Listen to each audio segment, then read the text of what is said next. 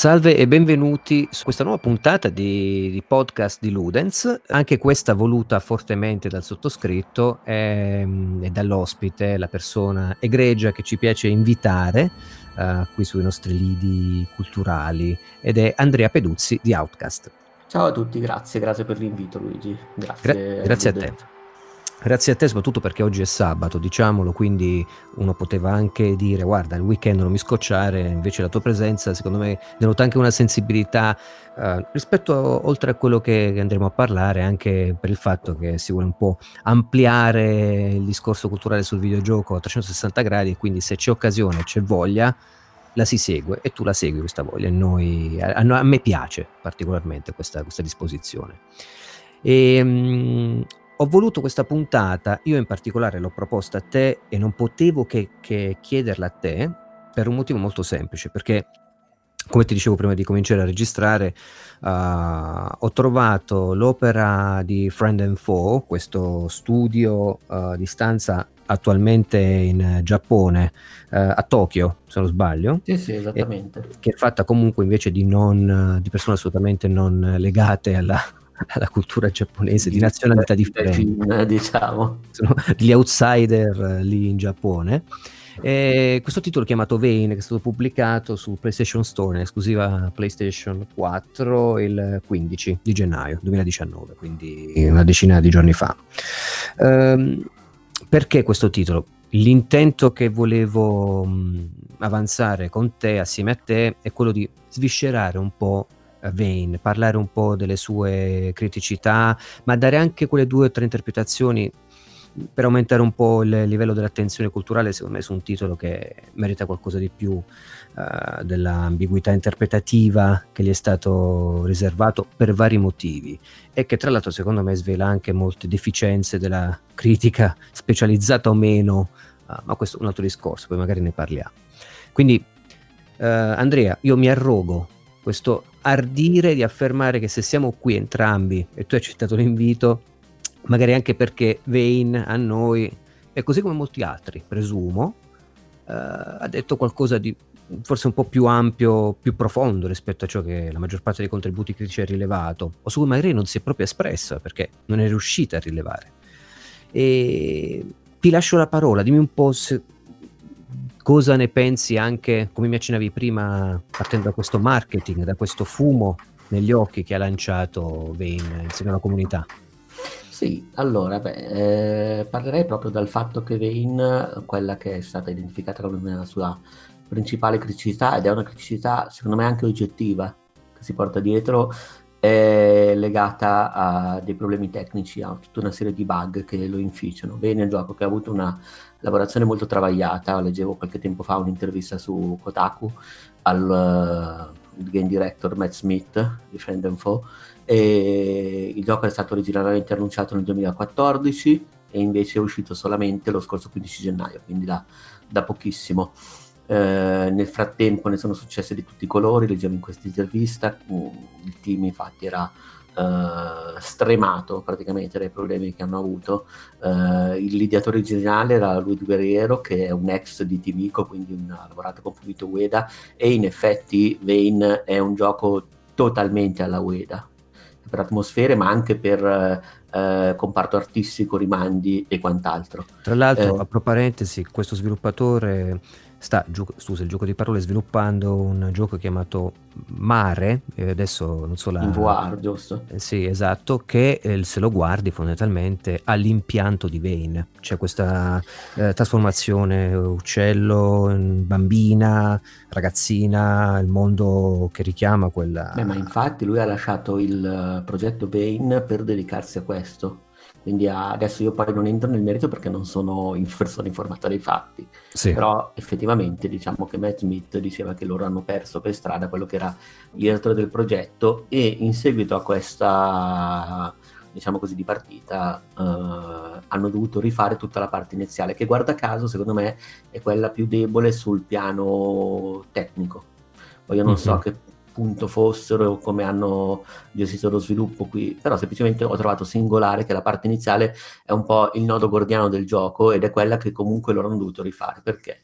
Perché Vane è stato presentato a livello di marketing eh, come eh, un gioco, diciamo così, dedicato a questa esperienza di volo, di esplorazione eh, malinconica nei panni di un uccello, di un falco. Adesso non so esattamente che tipo di volatile, volatile, diciamo così, un volatile, volatile sia. Vai.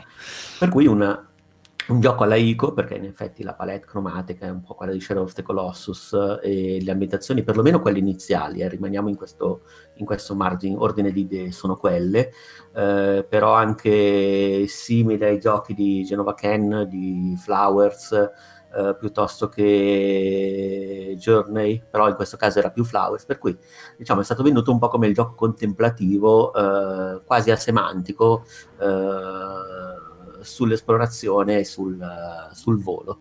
E all'inizio in effetti il gioco è così, cioè è un gioco che ti mette nei panni dopo una breve introduzione di un ragazzo che si trasforma in falco e tu per tutta questa parte iniziale, per cui nel mio caso più o meno per tutta la prima ora di gioco, è un gioco che comunque eh, non ha una durata particolarmente ampia, eh, però comunque tu voli nei panni di questo falco e effettivamente la cosa che noti inizialmente sono tutta una serie di bug, difetti, eh, come proprio tecnici, cioè non eh, estetici, non stilistici, ma proprio tecnici. Adesso magari volando in alcuni punti c'è chi ha dovuto riavviare il gioco, complice anche il fatto un sistema di salvataggi non proprio amico, nel senso che tu non puoi salvare, per cui se tu a un certo punto eh, di una sezione di gioco, di un capitolo, diciamo così, incontri un bug, è successo ad esempio a, a Vito Juvara che comunque ha scritto proprio un articolo dedicato a questo suo rapporto col gioco tribolato, eh, non puoi anche riaccendendo la console uh, ricominciare da un checkpoint, devi proprio rifarti tutto il capitolo all'inizio. Anche a me è successo.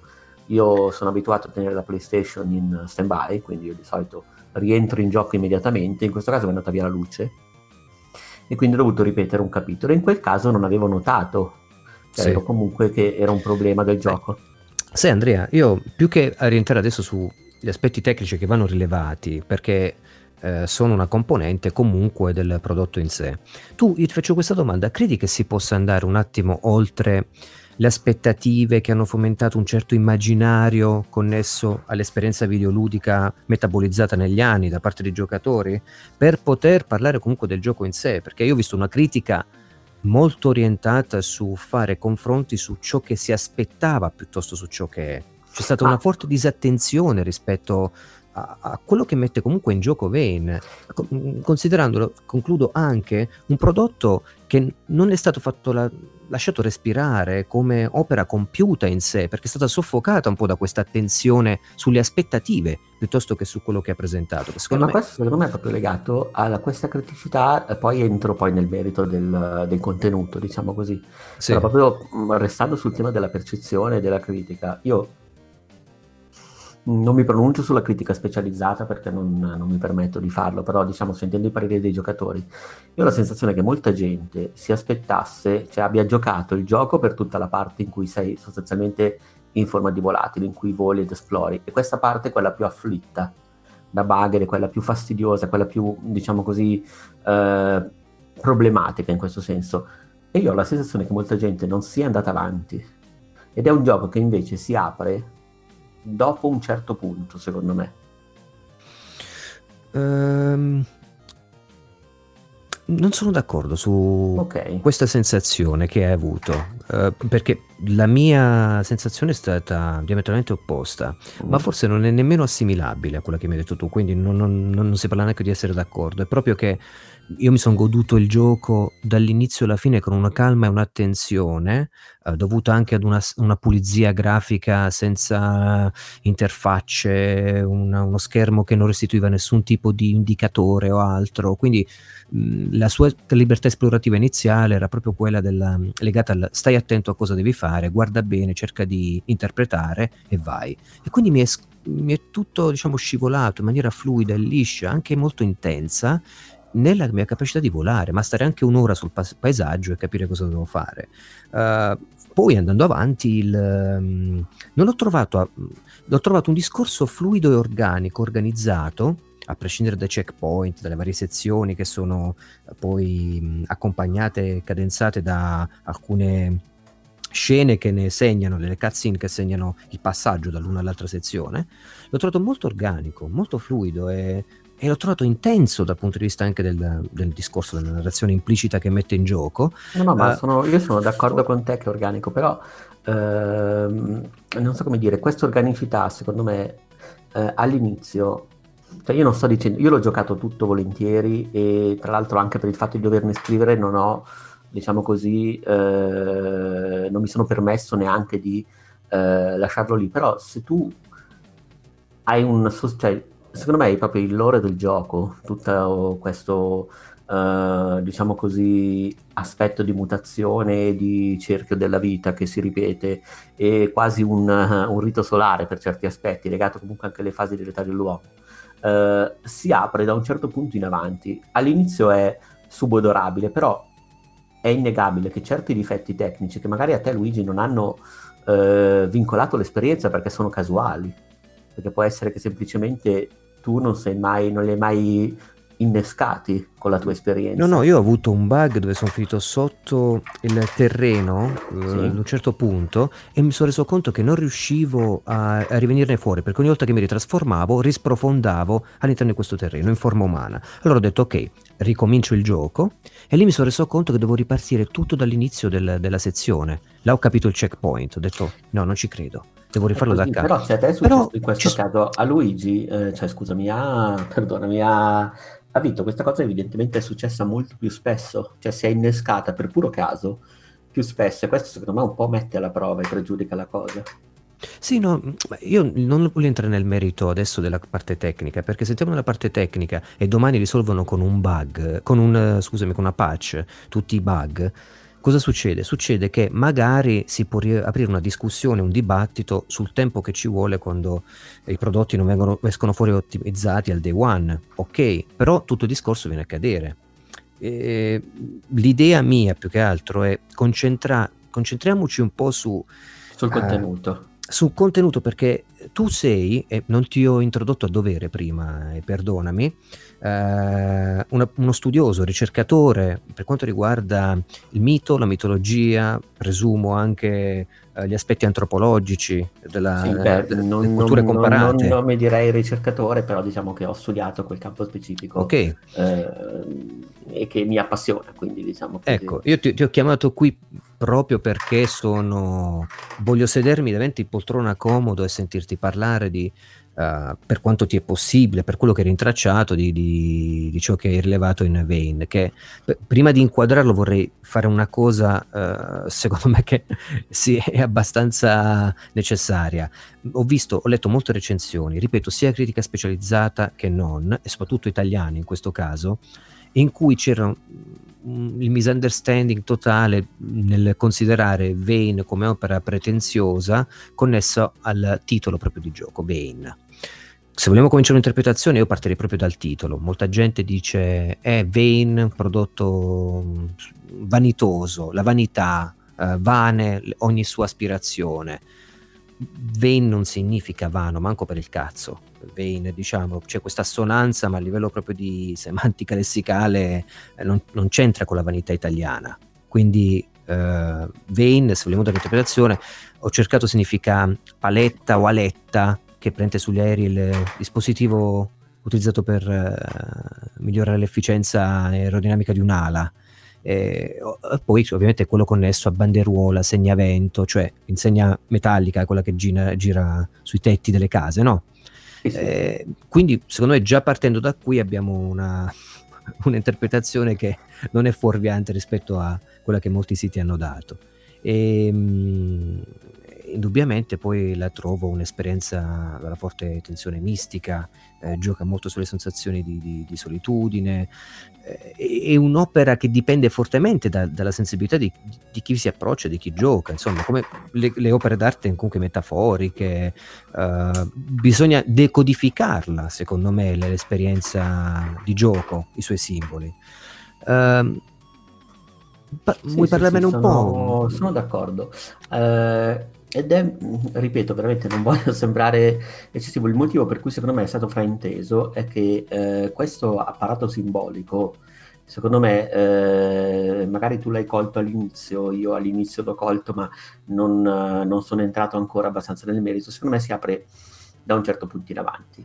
Ed è un apparato simbolico legato al, secondo me, al manipolo, cioè il fulcro del gioco, secondo me, è il rapporto col tempo ed è un rapporto col tempo che si evince sia eh, a livello diciamo di racconto, non è vero che è un racconto criptico, anzi secondo me è un racconto estremamente eh, semplice e archetipico, cioè anzi è proprio l'opposto secondo me dell'essere pretenzioso. Eh, beh, ecco, ti rendi conto che la maggior parte della critica specializzata in Italia, ti parlo di siti, con gente che scrive che viene pagata, per intenderci, subito ha messo da parte le proprie deficienze, le nascoste interpretative, deficienze interpretative, parlando di cripticità. Cioè la cripticità potrebbe essere qualcosa da furbetti che è stata, è stata decisa a monte dagli sviluppatori per nascondere la, un'assenza di messaggio. No, allora, Io, se, vai a, se, vai a, la... se, vai a, vedere anche semplicemente quali sono le esperienze del team, cioè gente che ha lavorato a ICO, sì, gente che ha lavorato sì. a The Last Guardian, è molto difficile pensare che queste persone non abbiano un legame con quella che è la poetica,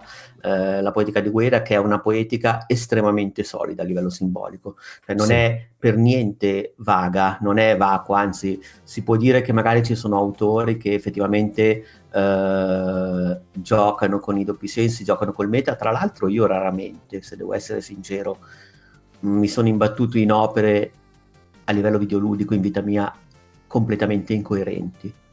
Cioè io sì. non raramente ho trovato autori furbi che giocassero diciamo con le apparenze cioè, beh, PES magari sono stato fortunato io magari invece sono uno che sovrainterpreta e quindi magari sono io che riesco no. a trovare un senso però io non ho mai trovato per dire uh, c'è chi parla di Kojima come l'autore dei pipponi mentali io invece ho sempre trovato estremamente pertinenti le sue riflessioni quelle di Ueda sono dei veri e propri rituali ecco a me affascina del videogioco il fatto che uh, così come una cosa che ho ripetuto anche allo sfinimento, magari nei miei pezzi, se qualcuno che mi segue, quindi magari ne avrete abbastanza, però in generale è una componente che mi affascina, una cosa che eh, Ueda riesce a fare molto molto bene, è fondere la componente del mito con quella del rito.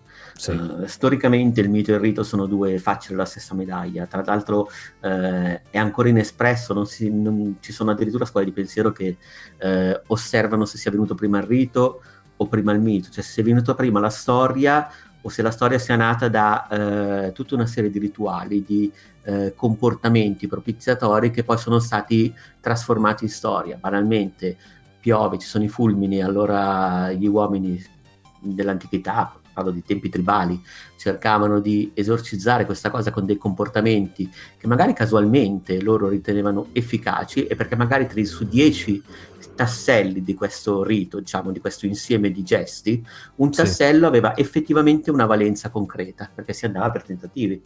Ora non dico che ci fosse la capacità di fermare la pioggia, ma magari uno di questi tasselli era legato al ripararsi, era legato al utilizzare un materiale per esercitare i fulmini, questo non lo sappiamo. Sì. Sta di fatto che comunque diciamo, hanno creato questi rituali. Io sono sempre, cioè secondo me, diciamo così, la, Mm, il, il, mio modo di sentire, modesto ovviamente, è che il, la storia, il mito sia venuto dopo il rito, cioè che praticamente la narrazione sia seguita al gesto.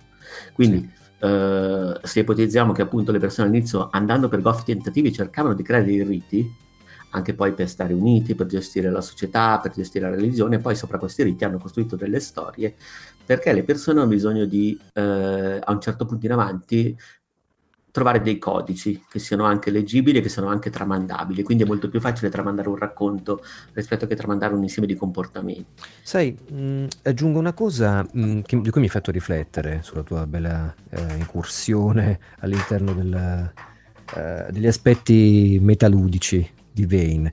Um, è logico presumere, secondo me, che a parte che costituzionalmente l'uomo non può non decodificare, eh, anche dal punto di vista del suo inconscio collettivo, um, un disegno all'interno di un videogioco. Non può non decodificare, non rintracciare un senso, perché siamo esseri che portano senso in, quello, in tutto quello che vedono e quello che fanno. Cerchiamo comunque di categorizzare, di mettere all'interno di significati. Uh, ma è anche ragionevole pensare, logico, questo sempre andando contro la critica, molta della critica videoludica italiana in questo caso, che, che 4-5 anni di sviluppo penso che uno sviluppatore insomma non se ne voglia uscire con un prodotto che non significhi nulla, che non voglia almeno, quantomeno lanciare un messaggio. a prescindere adesso dai problemi che ci sono stati, ritardi e altro, è proprio ragionevole, irragionevole credere che sia stata una, un'azione da furbetti. Questo è il mio, il mio parere. No, no, sono d'accordo, sono d'accordo perché in particolare Vane ha una coerenza, cioè c'è un dialogo tra quello che è il suo racconto, ripete, molto basilare, cioè è un racconto di eh, un'evoluzione dalla bestia all'uomo, eh, l'uomo che diventa adulto, l'adulto che diventa saggio, e il saggio che poi alla fine ha bisogno di eh, sublimarsi di nuovo nella bestia per poter, diciamo così, mandare avanti questo ciclo, perché noi siamo una razza che si evolve attraverso la trasformazione, non siamo una razza sì. individuale, ma ci evolviamo attualmente, poi vai a sapere in futuro, però diciamo al momento ci evolviamo come specie, quindi ci evolviamo attraverso dei cicli. Quindi allo stesso modo, diciamo, gran parte della mitologia e della narrazione basata molti rituali erano semplicemente legati all'osservazione dell'alternanza del giorno e della notte, per cui da lì costruivano sì. storie. Ci sono addirittura studiosi che ritengono che, eh, e questa viene considerata comunque, diciamo così, un'ipotesi un po' eh, azzardata, però diciamo ci sono studiosi che hanno eh, codificato la storia di Biancaneve, banalmente, come un rito solare. Mm-hmm. Quindi, cioè, come nata da un rito solare.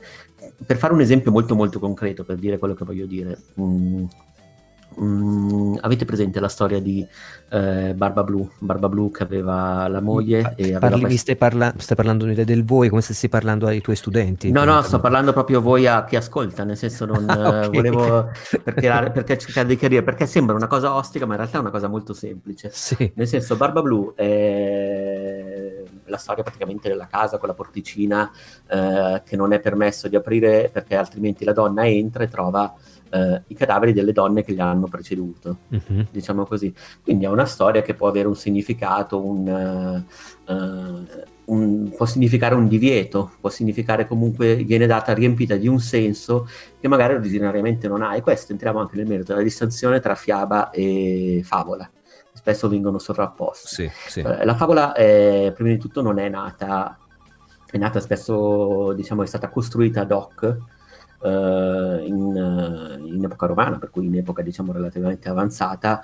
Per tradizione orale, naturalmente sì. Sì, sì, ma tradizione anche, orale, dico, anche scritta questa proprio la favola, la favola sì. eh, lavora su metafore, spesso infatti nella favola ci sono eh, degli animali parlanti che incarnano diciamo, aspetti del carattere umano e serve per, serviva ai romani per ammaestrare i ragazzini, diciamo così, per sì. comunicare. La fiaba invece è un'altra cosa, cioè la fiaba eh, è una degenerazione del mito, che a sua mm-hmm. volta origine del rito.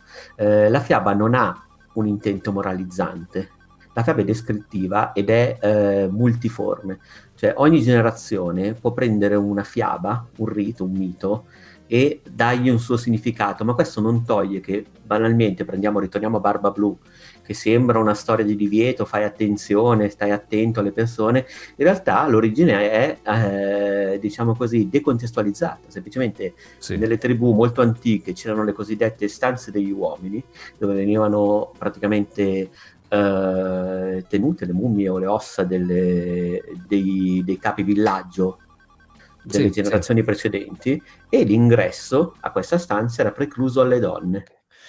E... Quindi noi partiamo da un, chiaro, diciamo, chiaro. Da, da un, assunto che è semplicemente un fatto, cioè in questa sezione, in queste tribù, l'uomo era cacciatore, era dominante e quindi teneva i suoi misteri, così come anche, anche le donne avevano i loro misteri e tutto un loro apparato, diciamo così, di eh, religioso, rituale, folclorico. Però in questo caso quella delle tribù era una cosa legata al rito di iniziazione, per cui c'erano i ragazzi che certo, diventavano certo, guerrieri certo. e poi magari diventavano capi e poi magari venivano tenuti in queste grotte, diciamo così, nella tribù, i loro resti celebrati, sì. diciamo così, e le donne che erano in una dimensione estranea da quella del combattimento, della caccia, del comando, eh, ma erano invece legati all'accudimento, al matriarcato. Adesso non voglio fare un discorso no, no, è proprio una questione. Torniamo un attimo sui. Capisco, mh, mm, io ti direi di contestualizzare molto questo su Vane, perché altrimenti. Sì sì, Ma in che modo? Facciamo magari un disegno di quello che accade in Vene, poi in, facciamo le tue. Ti invito proprio a parlarne con tutto il tuo sapere.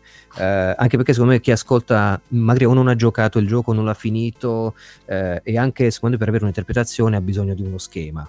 Io non ho preparato nessun riassunto, però correggimi Beh, vuole, c'è poco da riassumere, nel senso che in Vain, se ci limitiamo a quello che guardiamo, che secondo me è la cosa migliore da fare, eh, osserviamo un ragazzo che, eh, diciamo così, eredita in qualche modo, poi correggimi se sbaglio, se ho interpretato male, così, eredita diciamo una, una missione, una funzione, tra virgolette, che sì. è quella di eh, rigenerare. Cioè all'inizio di Vane vediamo un, un contesto in distruzione sì. e un giovane che in qualche modo ha questo compito implicito, esplicito, non è, non è ha qualcosa, ha qualcosa con sé, porta con sé un, sembra una grossa pepita d'oro, un feto dorato, sì, con sì, sé sì, un, simbolo, un, simbolo, un simbolo, comunque di una civil- un simbolo di cambiamento, cioè di mutamento, un, una materia. Questo ragazzo si trasforma attraverso questa materia in un uh, uccello Uh, e... Allora, questo ragazzo tenta di entrare all'interno di una torre e gli è precluso il passaggio all'inizio. Sì, sì, sì. Quindi cosa succede? Che respinto da questo essere a forma di corvo, viene risospinto via dall'entrata di questa torre e viene risucchiato dal cielo. Questa torre dove si sta consumando, diciamo, una distruzione. Una distruzione in tutto il paesaggio, ovviamente, attorno. E, e poi c'è la, la trasformazione in uccello, cioè ci si risveglia, se vogliamo, nei panni di un uccello presumiamo che siamo questo ragazzino, ma ancora lo sappiamo, perché semplicemente c'è quest'albero con questo volatile appollaiato eh, sì. in un deserto di luce aperto, uno spazio che secondo non me... Siamo, non siamo neanche certi che sia la stessa persona, cioè non, non, esatto. il gioco non ti dà questa informazione, no. eh, è un'implicazione diciamo che puoi, che puoi vincere ma puoi anche negare se vuoi, tu puoi sì. anche pensare che parti come animale, che questo è semplicemente un preambolo, sì. Mm, questo secondo me non è eh, diciamo così... Eh, nemmeno rilevante secondo me ai fini della storia, perché secondo me il gioco inizia effettivamente col falco.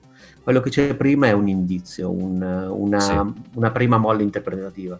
E già lì tu credimi, anche persone che conosco, uh, ma come si fa ad andare avanti? Ma dove si va? Uh, ma che devo fare? Ma sono già morto due volte? Ah, molta critica che ha detto non si può che morire subito all'inizio, farlo morire subito il giocatore senza dargli una direzione o altro, è proprio sbagliato. Io tra l'altro non sono mai morto. Nemme- non... Nemmeno io, ma, ma, a parte la nostra esperienza. Eh, pensavo, proprio... che, pensavo addirittura che la morte in questo gioco fosse cioè è, è, è, accuratamente evitata per quanto mi sembra. Sì, non si muore perché...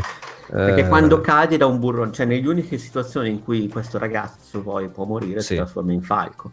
Comunque, tornando a bomba, questo falco, questo uccello, scusate, intendo io a vederlo come un falco perché comunque somiglia a un'aquila. Un... Volatile pseudocorvo anche, sì, un, un mix. Sì, sì sostanzialmente attraversa tutta una serie di uh, situazioni e sono situazioni rituali, nel senso che devo compiere dei gesti uh, geometrici per poter, diciamo così, uh, aprirsi dei passaggi a un livello successivo. Questi passaggi sono passaggi di trasformazione tra animale e essere umano, ma sono anche dei passaggi di età, cioè legati al tempo. Il tempo secondo me entra nel gioco eh, principalmente nel momento in cui eh, c'è la parte della tempesta. Allora facciamo così, magari mh, mm, ridò un, un, riassunto di quello che accade, poi ti lascio andare a, proprio sì, a sì, ruota sì. libera. Ci, si trasforma in un volatile e cosa succede? Eh, che questo volatile ha possibilità di ritornare in forma di ragazzino o ragazzina in determinati tipi di contesti. Quando eh, mm, più direttamente incontra una, una materia d'oro che potrebbe, dorata che potrebbe benissimo essere quella che stava portando lui nella torre all'inizio. In quel caso lui si trasforma in questa bimba. Allora, ciò che alla fine questa ragazzina, ragazzino volatile deve fare è liberare altri volatili o ragazzini in gabbia per spingere meglio, eh, per, per, essere aiutato a spingere meglio una sfera plasmante, splasmatica verso eh, un canale finale della torre che poi la risucchierà. Come ricompensa questo canale lascia cadere una maschera di volatile, il ragazzino la indossa e diventiamo praticamente adulti come quelli che all'inizio del gioco ci hanno sbarrato il passaggio. A quel punto, coi, sempre con i nostri mantelli, le, le maschere che abbiamo, eccetera, possiamo salire sulla torre dove ci saranno altri esseri indistinguibili da noi, siamo tutti quanti diventati adulti con queste maschere, questi becchi, e eh, la sfera che noi abbiamo teoricamente messo in salvo, è sospesa al centro dello spazio, mentre ognuno di questi tizi in maschera col mantello a turno si piazzano sotto la sfera, vi emettono un suono contro, alzando la testa, e vengono risucchiati e disintegrati per alimentarla. A quel punto ci sono due finali possibili. Uh, questo è il disegno proprio scarno e, e buttato lì di, di Vane, di quello, di quello, che accade. Eh, innanzitutto ti confermo che è una maschera, nel senso che io ho ruotato proprio la camera, ho visto sotto la, la faccia di queste persone, è proprio una maschera che indossa, si vede un viso sotto, quindi ah, non sì, è... Un... Sì, no, è evidente, è una... Uh, e, e diventa sempre più maschera man mano che evolve, diciamo, la situazione. Però secondo me il cuore, diciamo, di tutto questo racconto è questa materia che è per certi versi mh, paragonabile a alcune interpretazioni che sono state date alla uh, stele di 2001 di Sere nello spazio, cioè questa materia è una materia evolutiva. Uh, scusami, facciamo così, parliamo dei, dei, due finali velocemente, cioè cosa succede vai, vai. e poi ti lascio andare, ok? Sì, sì, Perdona se su questo perché c'è gente che magari non a questo punto cosa succede? Che i due finali di Vane, quando siamo sotto questa palla di energia, eccetera, se si, si, si decide di seguire la fila di adulti, chiamoli così, che si sacrificano, abbiamo il finale sacrificio in cui seguiamo la massa e finiamo assorbiti e disintegrati nella sfera plasmatrice. La torre poi crolla, si perde nel caos entropico, fumi, distruzione e via. Oppure possiamo decidere di non seguire la fila e di non immolarci, ma di, ci buttiamo da un limite al, sopra questa torre um, senza protezione e compiamo una sorta di salto della fede. In questo caso torniamo ad essere un volatile. Abbiamo il trofeo per il finale migrazione la torre crolla lo stesso, però noi ci troviamo liberi in un cielo azzurro limpido, insomma abbiamo rifiutato il sacrificio. E in entrambi i casi, dico solo questo, si tratta secondo me di un eh, viaggio di dissoluzione dell'io, di questo, di questo bimbo, di questa bimba ragazzina, eccetera, uh, per un'evoluzione di qualcosa. E qui ti lascio interpretare, Andrea. Dai, siamo a 40 minuti da quando abbiamo cominciato, parlami di questa sfera. Io mi metto seduto e prendo i popcorn. Sì, ma allora secondo me eh, questo elemento, questa sfera è un elemento evolutivo, nel senso che permette eh, al, al, ragazzino praticamente sì di migrare tra una dimensione animale e una dimensione umana, ma in realtà poi lo avvicenda verso una dimensione umana. Eh, e agisce su più registri, nel senso che da un lato abbiamo il percorso, diciamo così, esplicito, del ragazzino, del falco, sì. dell'uccello, del volatile, diciamo così, che utilizza questa materia per eh, mutare. Dall'altra invece abbiamo proprio il percorso, diciamo, rituale, nel senso di questa persona, di questo personaggio, ragazzino, ragazzina, che attraversa un vero e proprio rito di iniziazione. Ogni volta che c'è di mezzo questa materia, che è quella che praticamente fa innescare, diciamo, tutti i vari step evolutivi, eh, da un lato questo ragazzino evolve, diciamo, in termini di... Eh, età e autoconsapevolezza, diventa comunque sempre da animale a persona. Nella seconda parte, quando dicevi che praticamente incontra altri personaggi, secondo me entra in gioco la dimensione sociale legata all'evoluzione e legata all'uomo, cioè questo ragazzino smette di essere solo, ma deve diventare anche un capo, un leader, perché poi sarà lui a essere sì. la guida di queste persone. Quindi sostanzialmente è anche un, uh, un racconto, diciamo così, uh, di un'evoluzione della civiltà, quindi l'uomo non più solo singolo individuo, ma anche l'uomo che agisce in gruppo.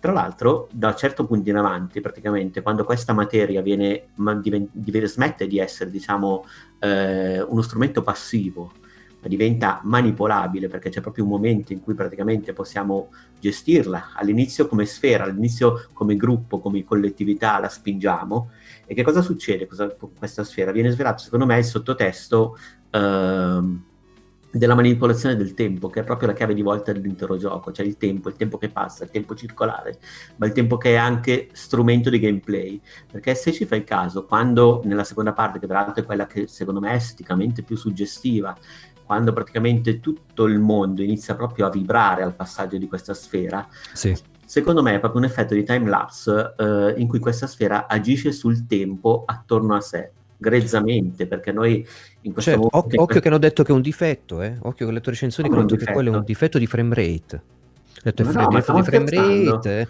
no, per farti capire la critica videoludica come è stata no, profonda. No, ma quello, la sfera in quel momento è uno strumento ancora, cioè noi partiamo all'inizio che come Falco eh, la possiamo utilizzare in maniera estremamente limitata, ne, è, la sfera praticamente è un qualcosa di altro che cerchiamo di comprendere e dominare. Man mano che si va avanti, poi per esempio quando entriamo in gioco e sblocchiamo, salviamo altri ragazzini o comunque li, eh, diamo loro più consapevolezza perché all'inizio anche questi sono uccelli, eh, quindi li facciamo evolvere in sostanza e per farli evolvere come facciamo?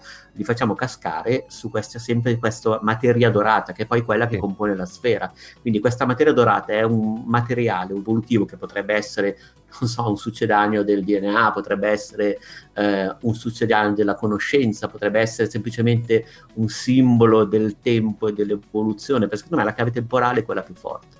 Quando lavoriamo come collettività poi spingiamo questa sfera, quindi aumentiamo il controllo su questa sfera, sì. non lo possediamo ancora, non è ancora un artefatto che possiamo gestire come vogliamo, però possiamo manipolarla, possiamo anche solo spingerla e che cosa vediamo? Vediamo che attorno a questa sfera, in un raggio di spazio spaziale limitato, questa sfera influisce con l'ambiente, lo, ne fa, lo, fa, lo metamorfizza, non so come dire. Eh, però è molto interessante notare che quello che succede in questo ambiente, in, questo, diciamo così, in questa aura di spazio attorno alla sfera, è che eh, non è che semplicemente trasforma la materia, trasforma l'ambiente, ma se ci facciamo attenzione, eh, ne manipola il tempo. Cioè, in, un, in, un, in, quello che è in un contesto di gioco, che è un contesto circolare, di circolarità del tempo, sì. in cui tutto si trasforma, ma se per certi versi, come diceva Lovecraft, esiste contemporaneamente ok? Questa sfera non fa altro che sbloccare tutti quelli che sono i passaggi mm, che aprire le porte tra quello che è il venuto prima e quello che è venuto dopo e quello che c'è nel presente. Questa sfera sì. sostanzialmente eh, ti fa vedere le cose come saranno e come sono state, perché se tu la avvicini di fianco ad esempio a certe rovine, queste rovine smettono di essere rovine e diventano diciamo eh, getti compiuti, diventano strutture sì. eh, compiute. Ora, noi non sappiamo se queste strutture compiute sono strutture del passato o sono strutture del futuro. Però in una circolarità questo non ha senso, perché sono sia perché del passato che del futuro. Esatto. Queste esatto. strutture sono sempre, cioè queste strutture sono contemporaneamente sì. eh, degradate e contemporaneamente al loro massimo risalto e con tutte le fasi che ci passano in mezzo. Questa sfera, ovviamente è una sfera non a caso, nel senso rimanda ancora una volta alla circolarità del tempo e alla concessione secondo cui per diciamo, alcune tradizioni filosofiche il tempo esiste contemporaneamente. Sì, sì, Ora, sì. in questo caso questa sfera ce la fa manipolare, non, noi non stiamo manipolando come molti, secondo me molti hanno travisato la materia, di gioco. Non è che questa sfera trasforma la materia, questa sfera semplicemente ci permette di penetrare gli stadi temporali della materia. Quindi noi, il nostro personaggio manipola il tempo, questo è quello che ho letto io nel gioco. Eh. Ho letto anch'io questo aspetto, questo aspetto qui, che la sfera diventa quasi una metaforizzazione, che però sia comunque eh, di luce, legata comunque al simbolo del sole, dell'energia e altro. Il rito eh, solare, quindi ritorniamo solare. ancora a un rimando alla giornata che si ripete, all'anno che si ripete, al mese che si ripete, sì, sì, sì. all'evoluzione che è sempre molto lenta, perché poi il tempo è circolare, però eh, chi abita questo tempo ha anche l'arbitrio di evolversi di emanciparsi da questa sì, circolarità. Sì, sì. E questo rimanda al doppio finale. Possiamo Giro... scegliere se continuare questa circolarità ed è e, e, non c'è giudizio in questo, può andare bene anche così, oppure emanciparsi, migrare come in 2001 banalmente e portare la conoscenza da un'altra parte, migrare. Quindi tra... iniziare un nuovo ciclo, diventare una divinità altrove. Tra l'altro, molto bella questa interpretazione, mi ha fatto ricordare, è molto assimilabile al finale Blade Runner, quella non Director's Cut, sì. perché a parte l'impianto estetico di gioco ha uh, degli inserti sonori che ricordano mo- molto Zimmer, uh, il Vangelis uh, di Blade Runner, ma quella non Director's Cut, la versione cinematografica, finiva proprio con un cielo, finiva con un'apertura che se ascolti anche la musica richiama quella dei Vangelis, di Vangelis alla fine, col finale sì, migrazione. Sì e ti dirò di più e ti faccio una domanda su questo. La sfera d'oro, il nucleo di energia che durante il gioco si cerca di liberare, far rotolare, è un principio attivo pulsatile, creatore, risanatore, che ripristina la realtà, ora si vede se in passato o in futuro, non ha importanza. Io gli, gli, do, gli attribuisco quasi un potere taumaturgico, cioè eh, riesce quasi a compiere questo miracolo nello spazio fisico in cui cade, la si fa rotolare. Eh, questa sfera è alimentata e se prendiamo la carta del, del Sole nei tarocchi, il simbolo solare è anche una forza propulsiva ma al contempo magnetica, nel senso polarizza sé le energie, drena. Uh, questa sfera infatti deve essere alimentata dalle voci di queste bimbe liberate. Io penso che siano bimbe dal, dal, dal suono delle voci. Sì, sì e... Sono... Mm, e, e, ti dirò di più, non so neanche se ha significato, cioè se è rilevante, perché a volte sembravano bimbe, a volte bimbi, non... poi non sono andato nemmeno a leggermi se se diciamo vengono definiti in un modo o nell'altro, francamente neanche mi interessa. Cioè, sì, sì, non, non, ci sono non... arrivato nemmeno io. Eh, quello che ti volevo chiedere, più sono le bimbe che urlano, le urlano contro, più la ricostruzione ai danni del caos abbraccia più spazio. Qual è secondo te eh, questo doverlo, questo doverlo urlare, urlare contro, la funzione della voce anche, che nel mito comunque la voce è, è quella tipica del guerriero, il guerriero iniziato sto prendendo adesso spunto da L'eroe dei mille volti, il libro paradigmatico di Joseph Campbell. Il guerriero iniziato è un, è un agente della volontà divina, no? L'addestramento suo non è manuale, ma anche spirituale. Certo. Quindi la magia, il potere soprannaturale del fulmine, la forza fisica ve- del veleno, eccetera. Un guerriero non ha, abile non ha bisogno delle armi, perché gli basta il potere della sua parola magica, la sua voce. E la parola in vain è fondamentale, la voce che hanno queste bimbe, questi esseri. Ora ti chiedo se hai un'interpretazione adesso da, da condividere. Uh, cosa simboleggia? Cosa vorrebbe metaforizzare secondo te per questa voce e questa collettività? Più ce ne sono e più c'è quest'opera di ripristino o di visione del futuro eh, rispetto al passato. Mm. Eh, ci dovrei pensare, ti dico la verità, nel senso che eh, Vane secondo me è un'opera che non va in linea retta, per cui all'inizio il personaggio cerca altri compagni, diciamo così, e assieme, ogni, all'inizio è poter, lui è, ha una funzione diciamo di capo perché tra l'altro la voce è presente fin dall'inizio anche quando uh, sei un, uh, un, volatile, cioè sì. uno dei tassi del pad veramente sì. ha, esclusi- ha, esclusivamente quella funzione, ha una funzione di richiamo secondo me. Sì. Quindi è una funzione diciamo così di convoglio, è un... Uh, non riuscirei a interpretarla al di là del richiamo. Di contro, non posso venire pensare a tutte le tradizioni legate alla divinità che, come prima espressione di se stesso, utilizza il suono. Mm-hmm, mm-hmm, mm-hmm quindi probabilmente anche un rapporto di legame col divino, però qui rischio di entrare in uh, supposizioni diciamo un po' aleatorie. Vabbè, vabbè, ma stiamo qui per uh, comunque confrontarci sulla nostra libertà interpretativa, quindi... Ammetto eh, che diciamo io uh, l'elemento voce l'ho dato un po' per scontato perché mi sono fatto prendere dalla, Uh, dalla materia. Cioè, okay, io sono, mi sono okay. concentrato più sul, sull'oggetto che sugli agenti, diciamo così. Guarda, uh, ti, capisco perfettamente, poi conta anche che eh, abbiamo la, l'influenza di Journey, l'influenza che ne so di Ore che uscì l'anno scorso, mi sembra di questo periodo che ho anche recensito, dove il, ruolo, il ruolo della vibrazione sonora della voce o gli aspetti proprio vocali sono fondamentali, quindi abbiamo anche un po' l'immaginario Uh, se vogliamo, influenzato dalle opere che abbiamo giocato. Sì, ci sta magari tendiamo a darlo anche un po' per scontato. E cioè che, che, non si dovrebbe a, fare, ma sì, no. lo facciamo.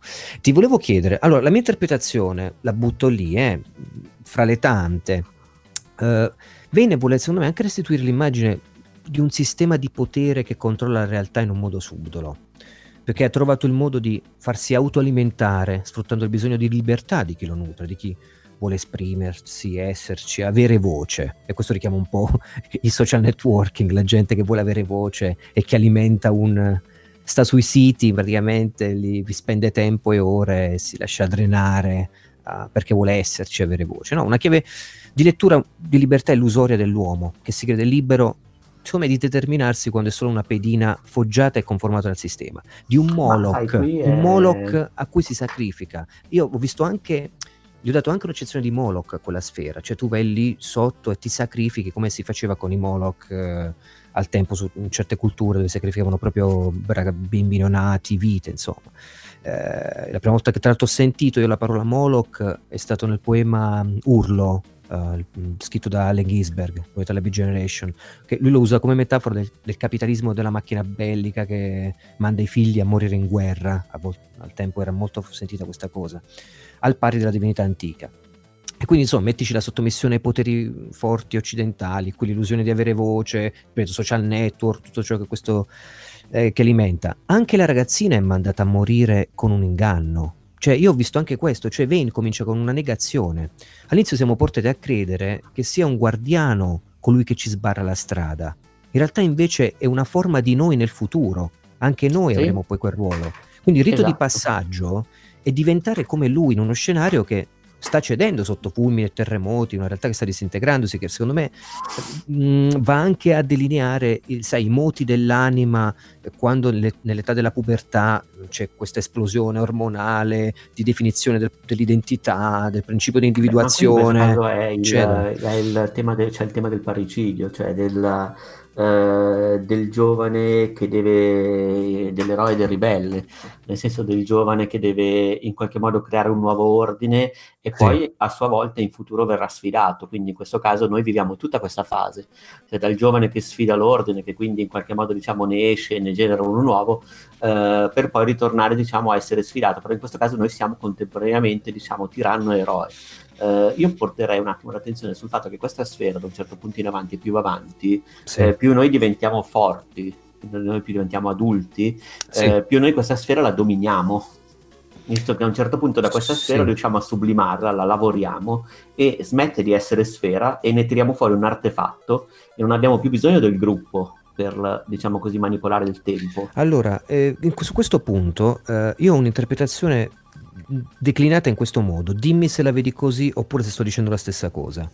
Non è che noi la trasformiamo, per il fatto di, averlo, di averla portata lì, il sistema, questo Moloch o comunque questa macchina messa in moto, ci restituisce ma- una maschera dalla sfera, ma la sfera viene inglobata e portata su, eh, dove noi poi ci andremo a sacrificare.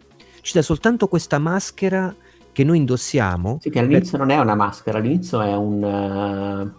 Uh, uh, come si dice, è un oggetto, è un pezzetto di, di, questo potere, diciamo così. Quindi noi smettiamo di aver bisogno della sfera e possiamo, diciamo, utilizzarlo in maniera arbitraria.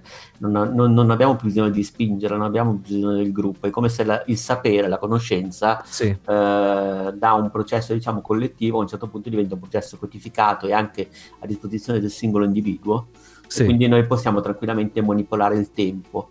Però a un certo punto che cosa succede? Che questo artefatto che all'inizio teniamo in mano, se non ricordo male, comunque non è una, immediatamente sì, una sì. maschera. La, la portiamo, è, no, è, poi è, però ci domina, perché poi diventa, dopo lo portiamo come maschera, dopo Uh, il nostro personaggio si identifica completamente allora eh, non so se ti ricordi cosa succede dall'inizio ah, è, è, è, comunque una maschera ma noi ci soffiamo contro e poi la, ce la la rimettiamo, ce la portiamo in giro, non la indossiamo. Ad un certo punto invece la indossiamo proprio sulla testa e il nostro corpo si trasforma eh, con il mantello e con eh, diciamo una capacità di movimento forse anche maggiore. Non siamo ancora diventati i, i, quei guardiani, quegli esseri. No, no, no, nella parte finale, nel percorso finale, lo diventiamo poco per esatto, volta. Esatto. Cioè, ci sono sempre dei passaggi sempre più vicini tra loro sì. che ci fanno evolvere. Mentre viviamo molto, molto tempo nella parte, diciamo così, tra l'altro è interessante notare come.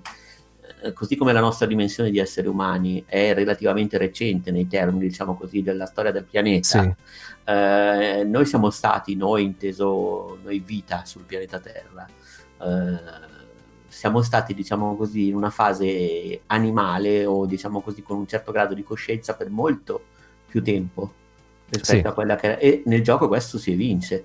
Tra l'altro non so se sovrainterpreto o no, però francamente a me neanche importa, nel senso che io sono anche di quella scuola, secondo cui, qui ritorniamo anche al discorso del, uh, diciamo così, del, dell'interpretazione del ruolo dell'autore.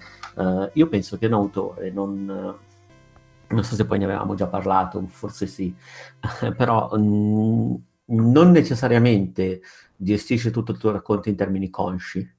Mm-hmm, mm-hmm. Cioè, prendiamo, vabbè, ci sono quelli che decisamente fanno, costruiscono la propria poetica su, sull'inconscio, sono persone come David Lynch che vanno proprio a cercare attraverso quelli che sono quasi dei rituali sciamanici, cioè la meditazione sì, o così, sì. a cercare, diciamo, qualcosa che hanno all'interno e la buttano fuori grezza e quel qualcosa non è altro che, volendola mettere diciamo, in termini diciamo, più o meno scientifici, eh, un insieme di quelle che sono tutte le loro esperienze, tutte quelle che sono le loro esperienze passate, quello che è anche il loro retaggio genetico, se vogliamo metterlo in questi termini, che sì. in qualche modo fanno da eh, perno, diciamo così, da prisma per poi generare l'opera. In questo caso, volendo poi semplificare la cosa e non tirare in ballo Lynch, però in un autore che decide sì. di raccontare una storia, una parte di questo racconto sarà conscio, però magari semplicemente il fatto che, che la prima parte in cui è più falco, magari è stato contestuale, magari ha detto vabbè lo teniamo così perché funziona meglio, lo teniamo così perché così, magari non ha andato a pensare eh, alla simbologia, diciamo così, con la dimensione animale che è più stata più lunga finora della dimensione eh, umana.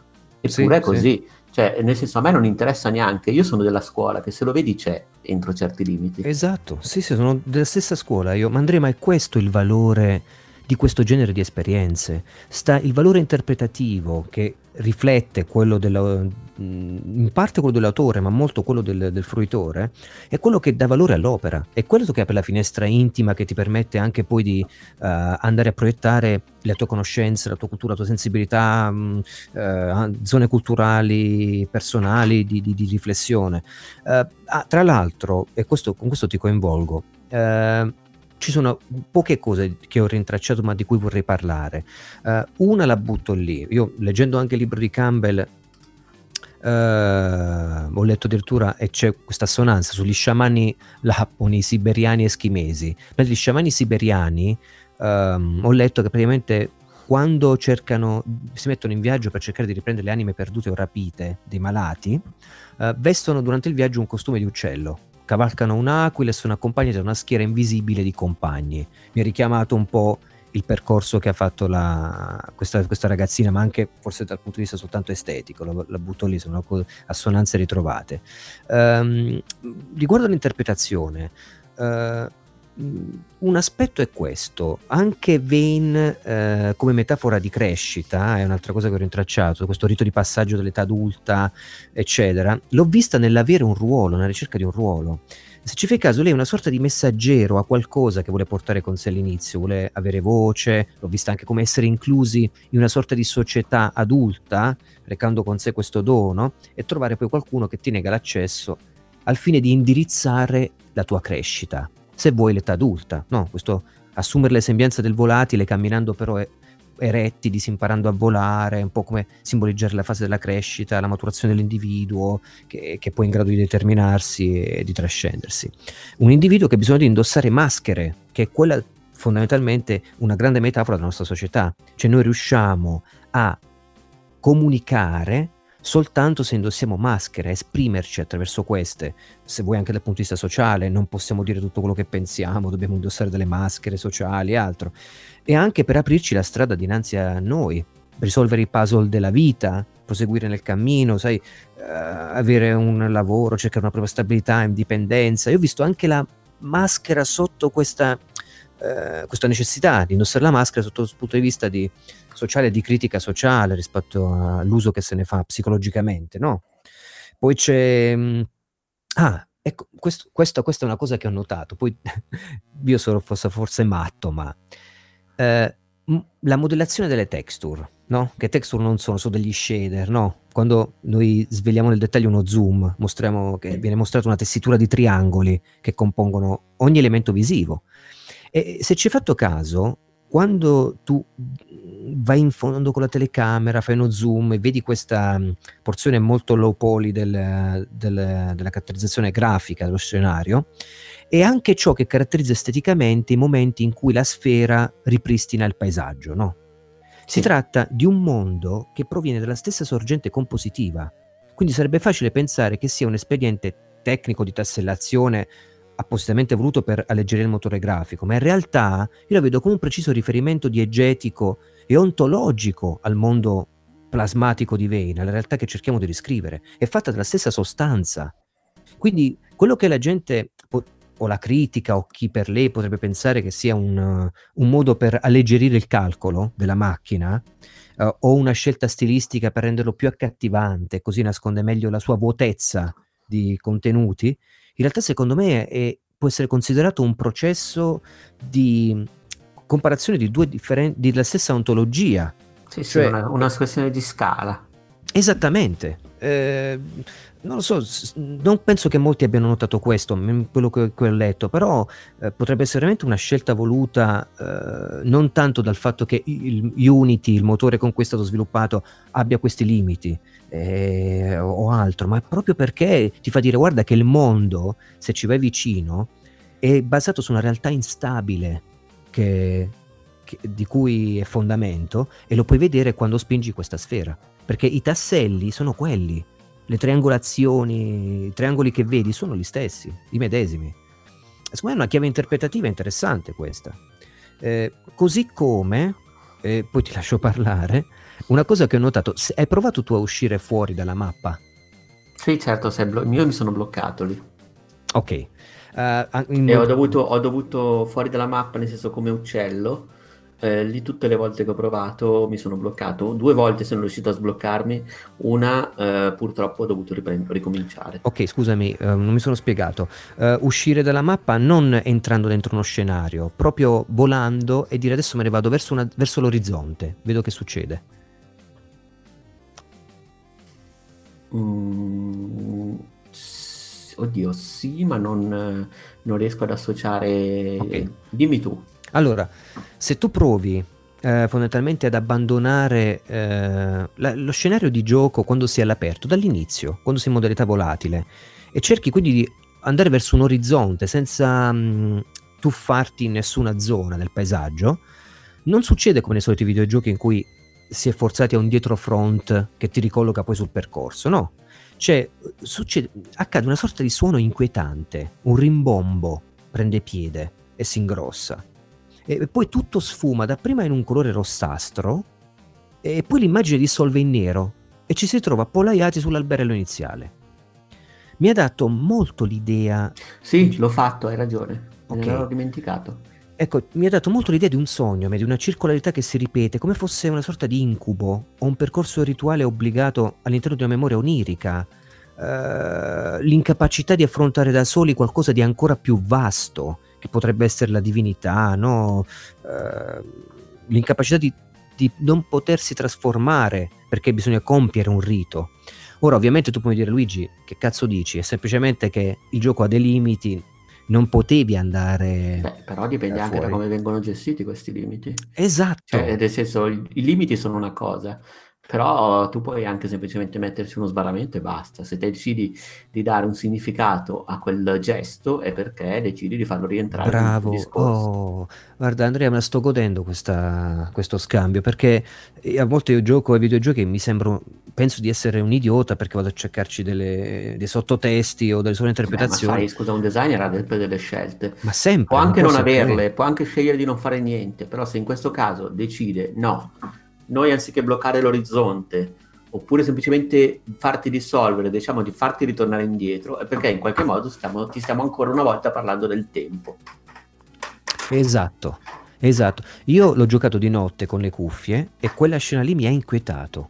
N- non accade nulla di che dal punto di vista visivo, se non un riposizionamento sull'alberello iniziale, ma è inquietante. È davvero e se non sbaglio, eh, un riposizionamento in... Uh, in due dimensioni, giusto? Uh, cosa intendi? Due dimensioni? Nel senso che a me quando è successo uh, non, non, ero esattamente nello stesso, ero nell'alberello iniziale, però sì. era in uh, prospettiva di lato, cioè non era da dietro ma di lato. Sembra una stupidata ma ci ho fatto caso comunque, come se fosse dal 2D al 3D. Ah, non, non, non ci ho fatto caso a questo, vedi? Però magari è successo solo a me quello magari è stato semplicemente una casualità. Io tra l'altro ti ho linkato adesso, se vai un attimo sulla chat di Hangout, sì. eh, un articolo molto interessante su, scritto da eh, Mario Marino, che è un, un, appassionato di Lynch e quello che ha scritto una, un libro dedicato a Lynch alle serie tv. E sì. se scendi fino in fondo, arriverai alla figura delle Yoka, del pagliaccio sacro Ok. che è uno sciamano, un'entità sciamanica della tradizione della mitologia indiana degli indiani d'America. Eh, ed è il signore del tuono. Guarda come non ti ricorda, sei stai guardando? Uh, aspetta, riuscito? adesso. Signore del tuono, ah, ti potrei dire anche qualche altra cosa sui fulmini, effettivamente. Poi allora ci sono Devo scorrere in fondo, mi dici, bello sì, lunghetto. Sì, sì. Ok. Vai fino a metà più o meno. Eccolo qui. Oh, hai ragione, ma io l'ho visto, l'ho vista la serie. Sì, Vero? Sì. Questo, però se scendi c'è il riferimento originale da cui Lynch ha tratto questa figura e guarda quanto ricorda diciamo la maschera del, del gioco. Vero, tantissimo. Potrei addirittura utilizzarlo come cover di questo, eh, di questo episodio.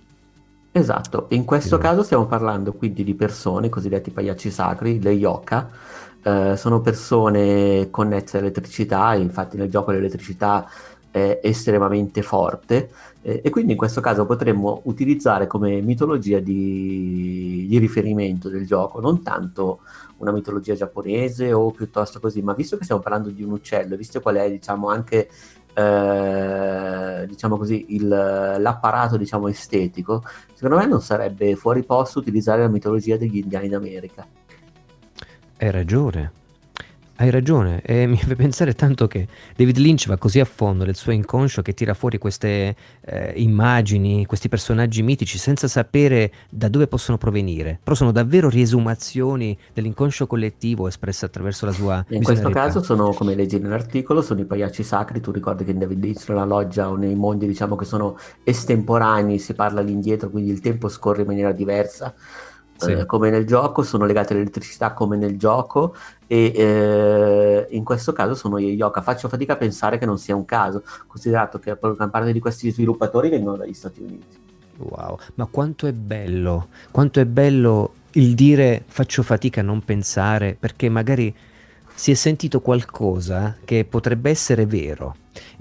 La, la, cosa bellezza, la bellezza di questi giochi è che ti pongono in una condizione quasi di scoperta di un cosmo che è esistenziale. Ecco perché mi piacciono, perché cosa incontrerò, quale rivelazione potrei mai avere con l'impatto, uh, fra l'impatto uh, con l'esperienza di gioco e la mia capacità interpretativa. È, è meraviglioso. Però vedi, quello che io non sopporto, che mi fa un po' arrabbiare, è che noi adesso siamo tutti qui a parlarne per un'ora e mezza, abbiamo tirato fuori suggestioni, abbiamo tirato fuori sì. interpretazioni, siamo arrivati a David Lynch così, però se anche noi non l'avessimo fatto sì. E ci fossimo limitati all'osservazione del gioco, noi stiamo semplicemente osservando una cosa che tra l'altro viene espressa sia dal mito del gioco, quindi dal racconto, cioè questo ragazzo che diventa uomo, che diventa e sia dal gameplay, cioè dalla manipolazione del tempo che è fondamentale per risolvere i puzzle. Sì. Quindi è per quello che mi piacciono giochi così, perché mettono sullo stesso piano, fanno dialogare, eh, come nelle liturgie, il mito col rito. Cioè, nel senso, come in una mm. messa, come in una sì. rituale, cioè, diventano suggestivi. È per quello che mi piace il videogioco, perché più, più del teatro ancora, fonde diciamo, il, il, rito, quindi il fare le cose in un certo ordine preciso, sì. è fatto molto bene con il mito, cioè con il racconto. Quando queste due cose si intrecciano, lo fa solo il videogioco questa cosa qua, eh? a parte diciamo, i rituali religiosi, perché se ci pensi il film è solo mito, il cinema è solo mito, la lettura è solo mito, il videogioco come il teatro, infatti non a caso comunque sono forse le cose più simili, diciamo a livello di meccaniche, il level sì. design deriva dallo studio, del, lo dice Allinovi molto bene nel suo libro, dallo studio dei labirinti, i labirinti mm-hmm. che erano all'inizio percorsi sacri, poi nelle chiese rinascimentali sono stati utilizzati come percorsi di preghiera, poi sono stati trasferiti nei giardini delle ville e poi alla fine sono contemporaneamente sono diventati alla base di giochi, giochi molti giochi sì. sono legati e da lì il level design, se ci fai caso moltissimi giochi utilizzano level design labirintici e sopra questo level design labirintico ci sono dei pezzetti di racconto, quindi è sempre una un rituale, cioè un rito che in qualche modo ti sta portando avanti, ti sta integrando col mito. E questo sì, sì. lo fa molto bene, come lo facevano bene i giochi di Ueda. Cioè qui tu fai delle cose che sono legate alla manipolazione del tempo, quindi mm-hmm. agisci e hai un, uno, dai un'occhiata, diciamo, un butti gli occhi su una cosa che effettivamente è un'azione, un game design basato sulla manipolazione del tempo, intanto però stai vivendo una storia che ti parla del tempo. Quindi voglio dire, a questo punto fai 2 più 2 e così. Però se anche non avessi voglia di dedicarti alla, all'osservazione del rito, che secondo me quando si parla di videogiochi è sempre la prima cosa per quello che è il mio modo di sentire. Quando io dico predominanza del game design, del gameplay, non la metto solo sul piano delle meccaniche, ma la intendo sul piano di rito. Cosa ti sta dicendo questo gioco a livello rituale? Certo. E come si incastra con quello che sta raccontando, quello che stai facendo? Certo, certo. Guarda... Quello per me è fondamentale. E, ed è sempre la mia chiave principale, ma perché vabbè, io ho questa deformazione, quindi mi piace di più, cioè mh, mi interessa cosa fai nel gioco e capire come si, si, immerge in quello che il gioco ti sta raccontando. Però al di là di quello, prendi non so il finale di Monkey Island 2, che fai proprio un rituale voodoo sì, sì. E, e ti racconta anche quella cosa lì, però al di là di quello, in un gioco così, se anche ti fermi a quello che ti racconta, se anche tu non hai voglia, non hai tempo, non ti interessa, non riesci così, non puoi trovarlo un gioco, eh, come si può dire, eh, difficile e cervellotico, perché ti sta, se semplicemente lo giochi dall'inizio alla fine, ti racconta un ciclo. Cioè, è un gioco semplice come una fiaba antica, sì, ti racconta sì. un ciclo. Non puoi dire che è complesso, è, anzi è l'esatto contrario è molto semplice e si porta delle complessità nella semplicità. Però è come tutte le cose più stratificate, la prima chiave di lettura è semplice. E qui veramente perché ci vuoi trovare? Cioè, perché dici, ti blocchi e dici che è cervellotico quando ti sta solo raccontando un giro?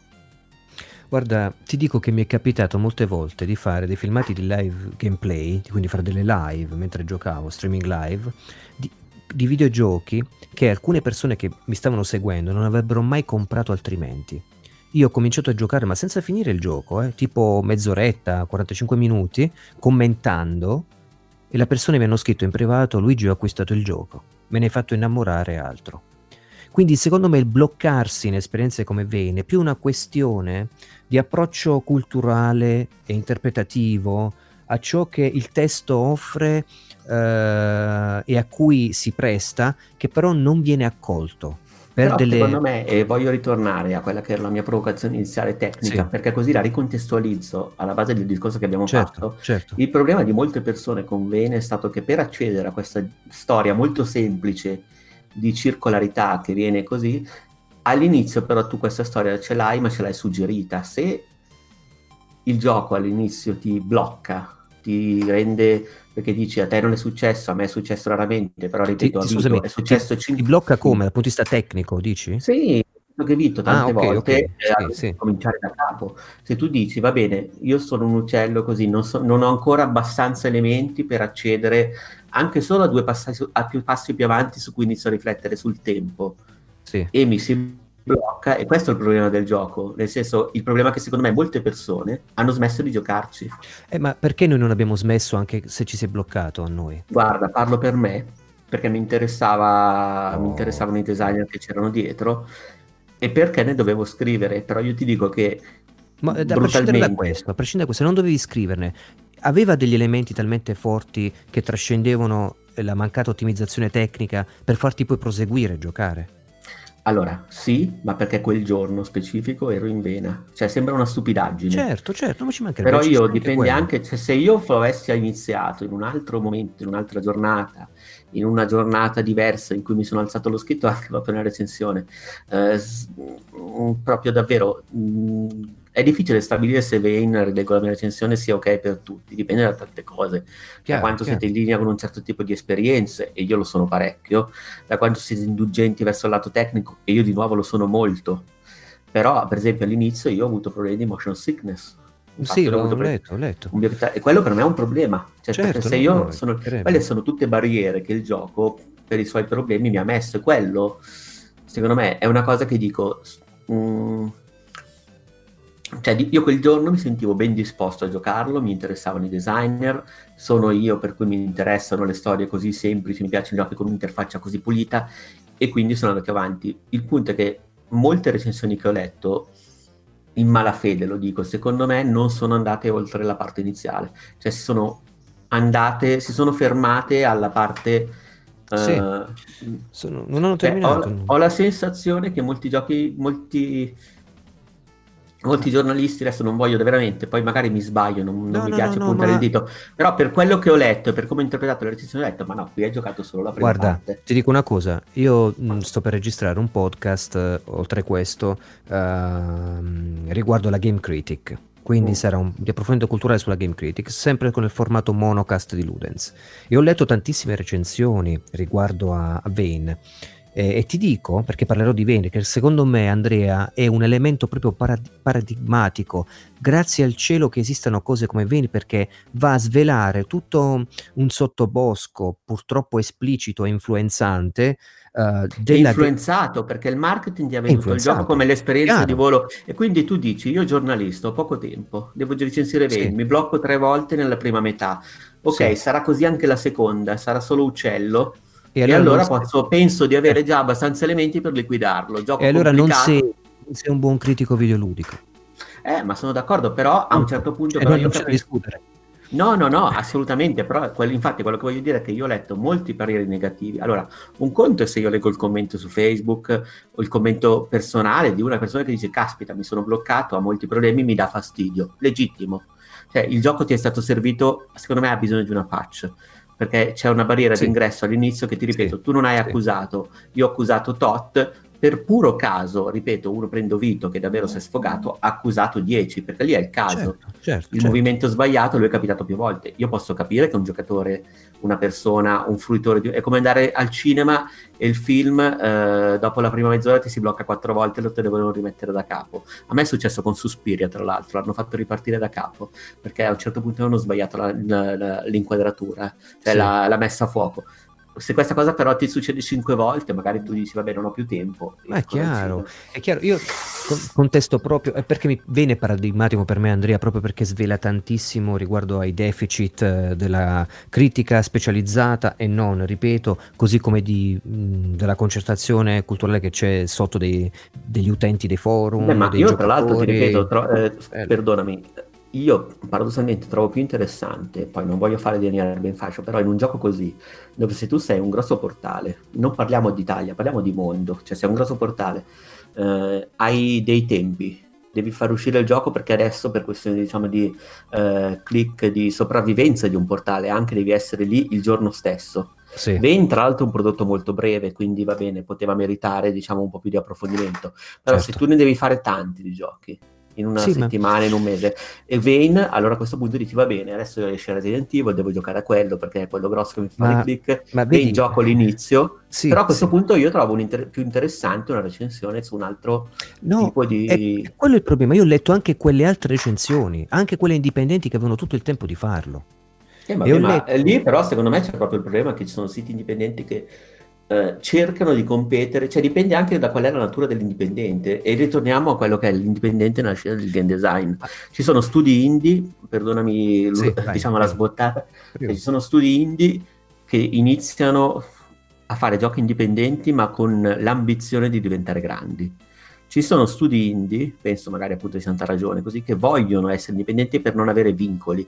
E quindi sì. quella è la dimensione che si sono scelti e che non vogliono superare. Certo e questa cosa c'è anche nella critica, se tu apri un sito piccolo, però dici io però voglio farne un portale, un giorno voglio che sia un'altra cosa, è ovvio che tu all'inizio inizi a competere sullo stesso terreno degli altri, cioè quindi c'è sito indipendente e sito indipendente.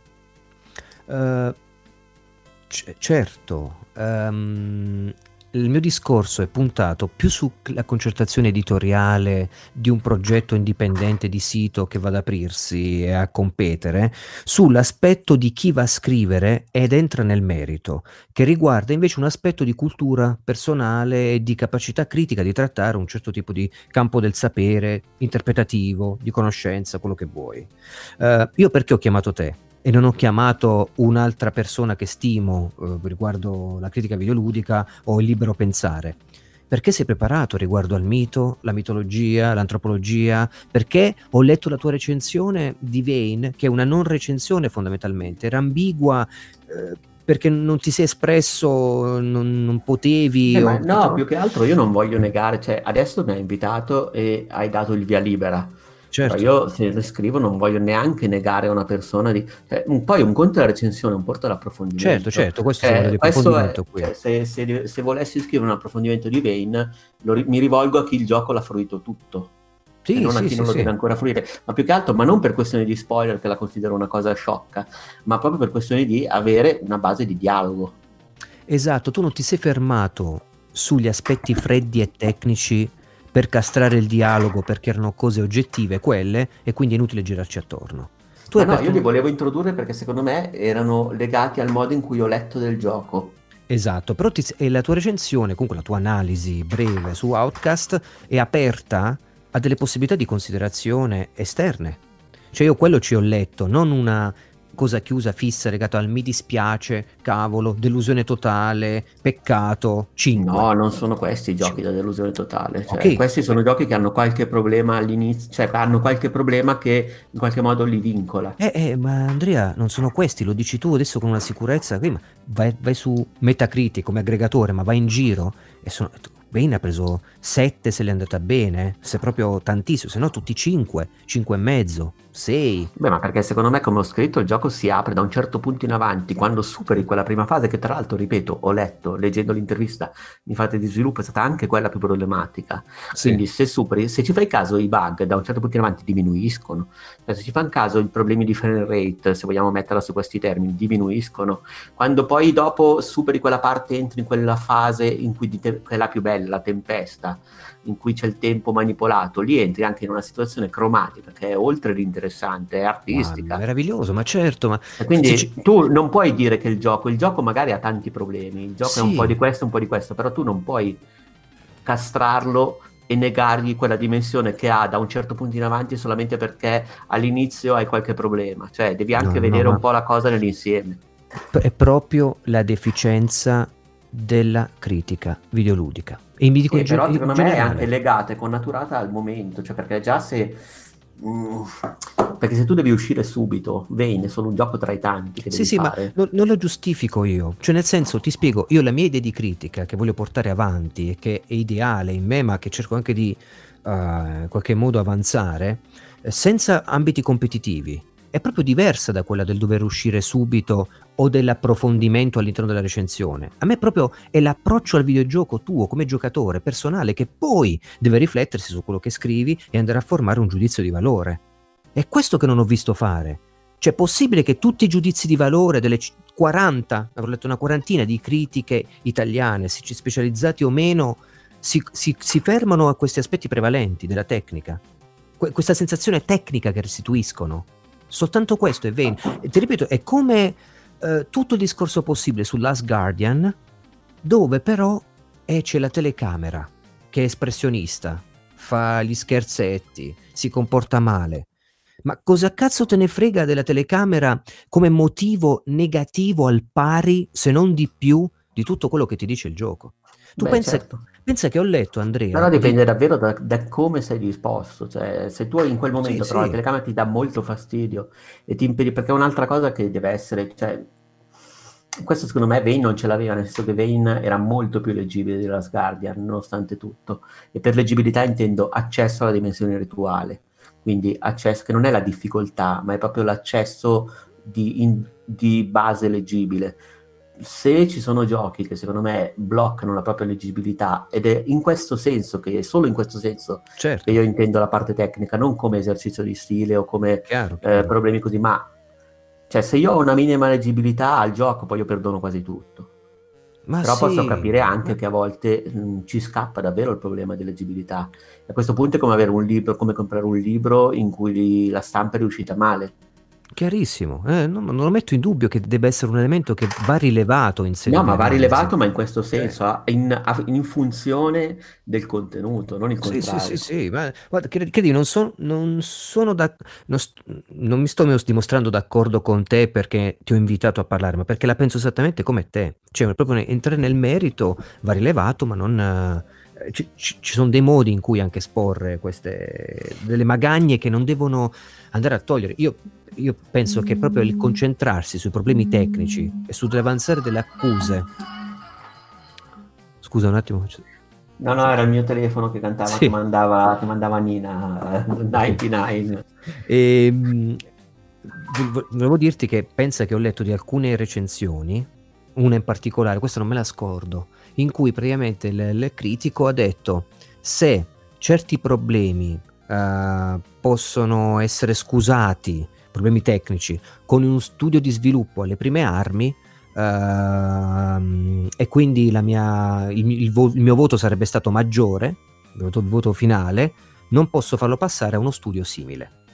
che hanno esperienza alle spalle. Devi giudicare l'oggetto ludico, non ecco, devi giudicare ecco, questo, questo, guarda che siamo di critica specializzata, critica retribuita, grossi portali italiani, non, non sto facendo i nomi. Oppure, oppure, posso capire la cripticità in un eh, gioco...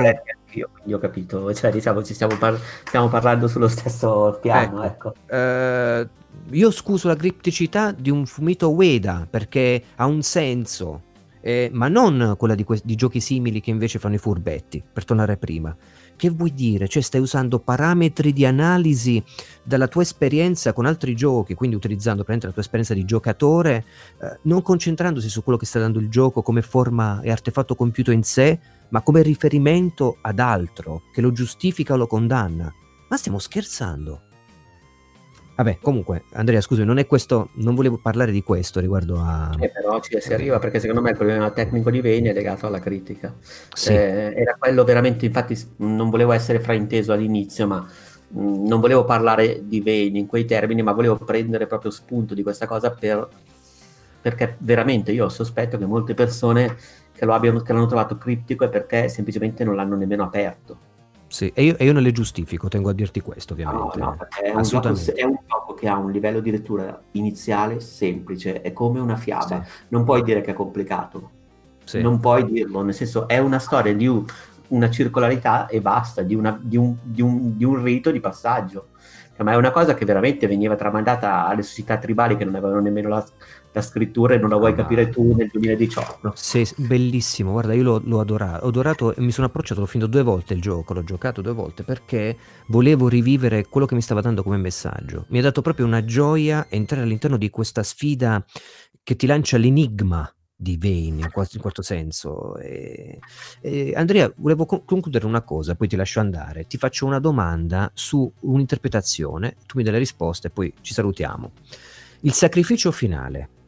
Allora, essere questo disegno, essere all'inizio respinti da un noi stessi del futuro, in cui poi ci trasformeremo, dopo un percorso di liberazione personale e collettivo. Ti ricorda qualche figura mitica un archetipo, mm, una metafora, eh, una psicologica anche di cosa? Mm, te la metto in termini più, più popolari. Vai. Mi ricorda Matrix. Cioè, mi ricorda semplicemente il fatto che eh, in un eterno ripetersi c'è sempre eh, la speranza che il ciclo successivo cambi le cose. Okay. Quindi noi non sappiamo se quella persona lì che all'inizio dà, quel personaggio che all'inizio dà a se stesso, così fosse la, magari è successo mille volte, tante volte quanto tu le hai giocate, magari hai fatto l'altra scelta, sì. e speri che l'ennesima volta si faccia la scelta diversa. Cioè, in questo ciclo di ripetizione c'è sempre la speranza che un ciclo, ogni ciclo sia l'ultimo.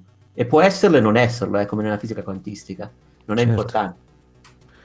Molto molto bella come, interpretazione, per certi magistrale. Io la, dico fuori dai denti e proprio all'infuori adesso che abbiamo registrato, ti ringrazio per, per questa visione che è molto pregnante e mi piace abbracciarla.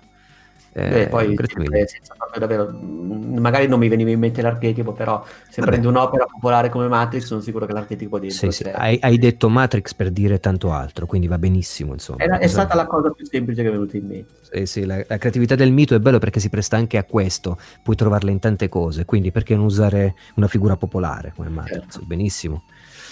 Eh, Caro Andrea, eh, ti volevo ringraziare eh, sia a nome mio per il tuo tempo, per uh, aver speso la tua conoscenza in quest'oretta e mezza, sia a nome di Ludens uh, come progetto, perché sicuramente il tuo contributo uh, lo arricchisce e ne fa qualcosa di, di più rispetto a, a, a quello che è e mh, ti invito ufficialmente alla prossima quando sarà magari per avere una, un confronto di, della stessa intensità se non maggiore. E se vuoi salutare ti lascio grazie a tutti. Grazie mille per avermi diciamo supportato per quest'ora e mezza. Grazie a te. E, e alla prossima. Alla un prossima saluto. ciao ciao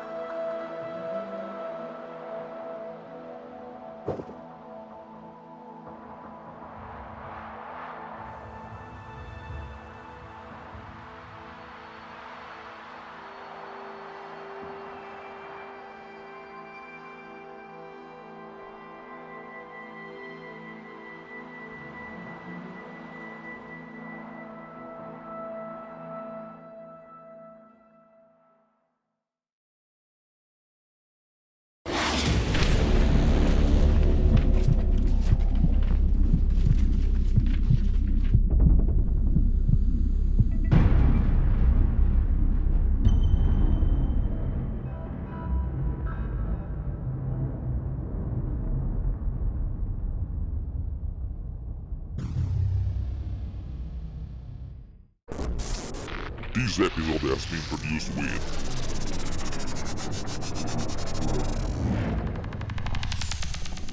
BotCleaner. Discover more at botcleaner.com.